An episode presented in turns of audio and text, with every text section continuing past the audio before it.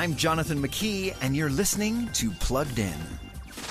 Greek mythology, at least this Netflix version of it, says there was once an epic struggle between the gods of Olympus, the masters of light, and the Titans, the family of darkness. Years later, some mortals embraced the wicked powers inherited from that darkness and became demons running rampant. Now only one person can stop them the son of Zeus.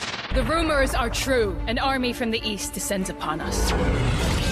This enemy is unlike anything we've ever seen before. Yes, Netflix has wandered into the world of Greek gods with its latest anime original, Blood of Zeus. It mixes some traditional Greek mythology and adds a few twists of its own. But the TV MA show also includes gore, language, and innuendo. Let's just say this isn't Disney's Hercules. Before streaming the latest shows, visit pluggedin.com slash radio. I'm Jonathan McKee for Focus on the Family. Plugged in.